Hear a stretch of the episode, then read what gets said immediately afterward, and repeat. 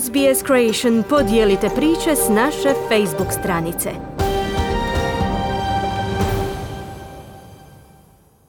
Piste uz program Radija SBS na hrvatskom jeziku. Ja sam Ana Solomon.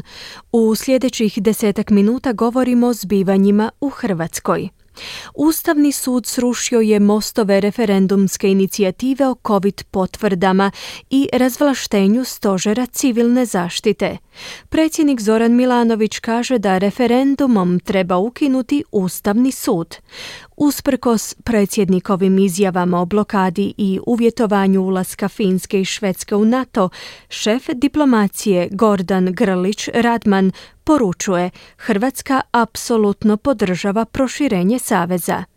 Više u izvješću Siniše Bogdanića iz Zagreba.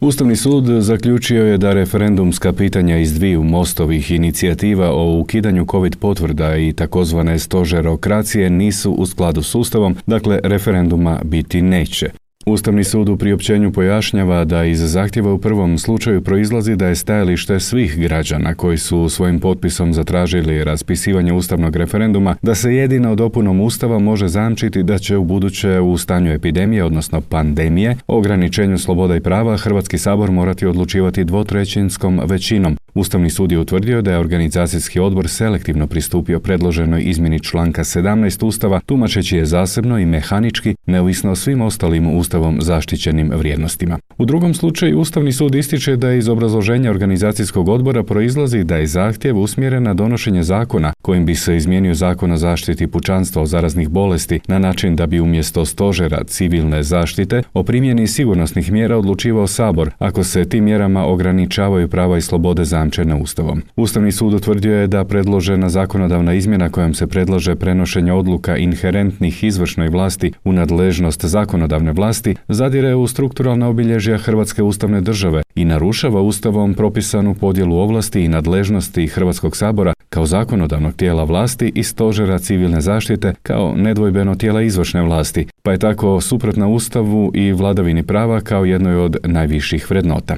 Reakcije mostovih saborskih zastupnika su očekivane. Nikola Grmoja kaže skandalozno. Ja mislim da je sada i zadnjem naivcu u Republici Hrvatskoj jasno koliko su naše institucije okupirane i zapravo da je ovakav ustavni sud samo simptom zarobljene države jer ovo naše ustavotvorno pitanje bilo ustavno neoborivo. Dakle i samo obrazloženje koje kaže da su ga srušili zato što ljudi nisu znali što potpisuju. Pa otkud pravo ustavnim sucima da oni procjenjuju što su ljudi znali ili nisu znali? Ovo nije samo kapitulacija Ustavnog suda, nego i kapitulacija HDZ-a, koji je razotkrio da se ne usudi ni usred ljeta čuti mišljenje građana o njihovu upravljanju pandemijom, objavio je Most na Facebooku. Uz Mostovce također očekivano nije zadovoljan i predsjednik Republike Zoran Milanović. Ovo što je danas tih deset sudaca ili koliko napravilo je državni udar.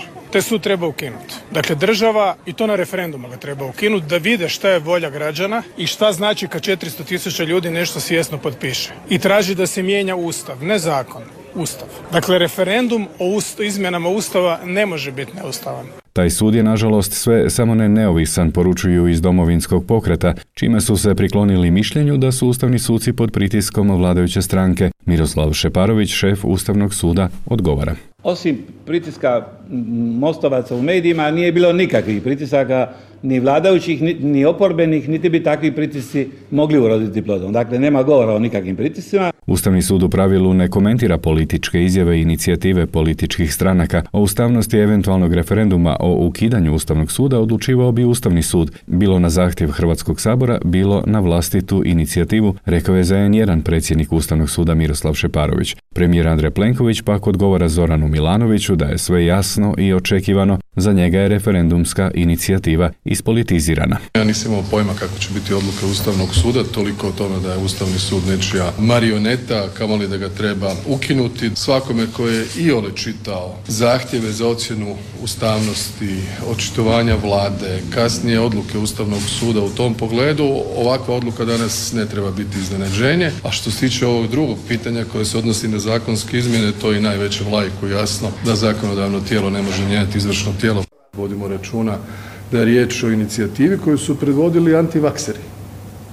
Nemamo sada mi tu govoriti nešto kao da je ovo inicijativa koja nema svoj politički background. Prvo, Nju su pokrenule navodno dvije građanske inicijative, a glavni promotori toga su ljudi iz jedne političke stranke koji su aktivno, agilno agitirali protiv cijepljenja. Predsjednik Zoran Milanović i dalje ostaje pri svom stajalištu o uvjetovanju pristupa Finske i Švedske NATO savezu reformom izbornog zakona u Bosni i Hercegovini, a ministra obrane Marija Banožića ponovno je optužio da je počinio kazneno djelo. Ironično je rekao da je turski predsjednik Erdogan, koji je također izrazio protivljenje ulasku Švedske i Finske u NATO, najnoviji ruski igrač. Mislim da sam bio vrlo jasan što se ovim želi postići. Dakle, zaštititi Hrvate u Bosni i Hercegovini od jednog bezobraznog kriminalnog zuluma, s obzirom da se vrijeme odluke bliži i da trebamo nešto poduzimati ili ne poduzimati, ja ovo ne radim radi sebe ni radi svoje ostavštine, a posebno ne radi toga da bi mogao s nekim ljudima koje znam 20 godina u Briselu u Europi sutra pit kavu. Fučka mi se. Zanoktica Hrvata u BiH mi je važnija, da ne velim nešto drugo, nego cijela Finska. Tako je, to mi je važnije. Ja bih htio čuti i jasnu poruku od predstavnika Hrvata u Bosni i Hercegovini, ne samo gospodina Čovića, nego i ostalih. Vidjeli oni u ovome što ja guram i za što se borim smisla, interesa, koristi, vidjeli mogućnost da se time nešto postiže, ja im kažem apsolutno. Možete biti sigurni da će nas odmah početi tretirati kao normalnu državu ili da ja prestanem. Ali te odgovor mora biti jasno i gromko. Da ili ne.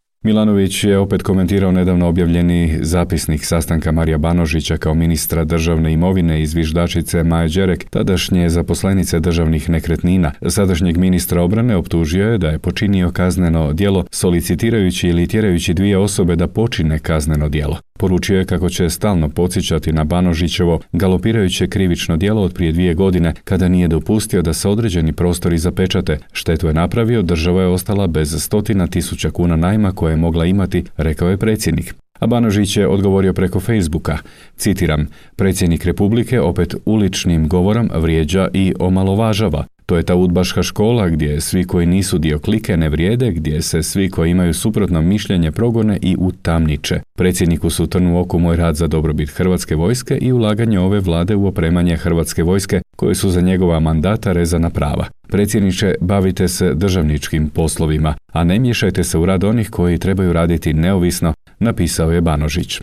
Hrvatski ministar vanjskih poslova Gordan Grlić Radman izjavio je u Briselu kako se nada da će Sabor ratificirati pristupanje Finske i Švedske u NATO savez prije samita Saveza u Madridu krajem lipnja. Nitko me nije pitao za predsjednika Milanovića. Pitali su me ima li Hrvatska nekih primjedbi. Hrvatska apsolutno i bez dvojbe podržava svaku zemlju koja ispunjava kriterije za NATO, što je slučaj s Finskom i Švedskom, rekao je Grlić Radman. U neslužbenom dijelu sastao se s ministrima vanjskih poslova država Zapadnog Balkana. Naravno, svi smo, svi su pozdravili i dalje angažirani za pristupanje ovih zemalja Europskoj uniji, a najviše sam govorio o Bosni i Hercegovini, i potrebi zapravo promjene izbornog zakona gdje sam izrazio veliku razočaranost i zabrinutost Republike Hrvatske koja je doista ulagala i političke i diplomatske kanale kako bi se osvijestila situacija koja je u Bosni i Hercegovini ona je disfunkcionalna kada su u pitanju institucije. Dakle, vratili smo se na temelje Dejtonsko-Pariškog sporazuma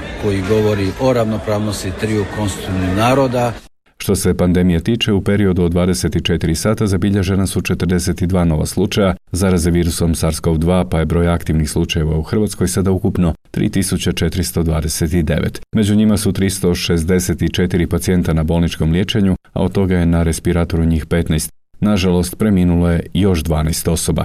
Toliko u ovom javljanju. Iz Zagreba za SBS, Siniša Bogdanić. Želite čuti još ovakvih tema? Slušajte nas na Apple Podcast, Google Podcast, Spotify ili gdje god vi nalazite podcaste.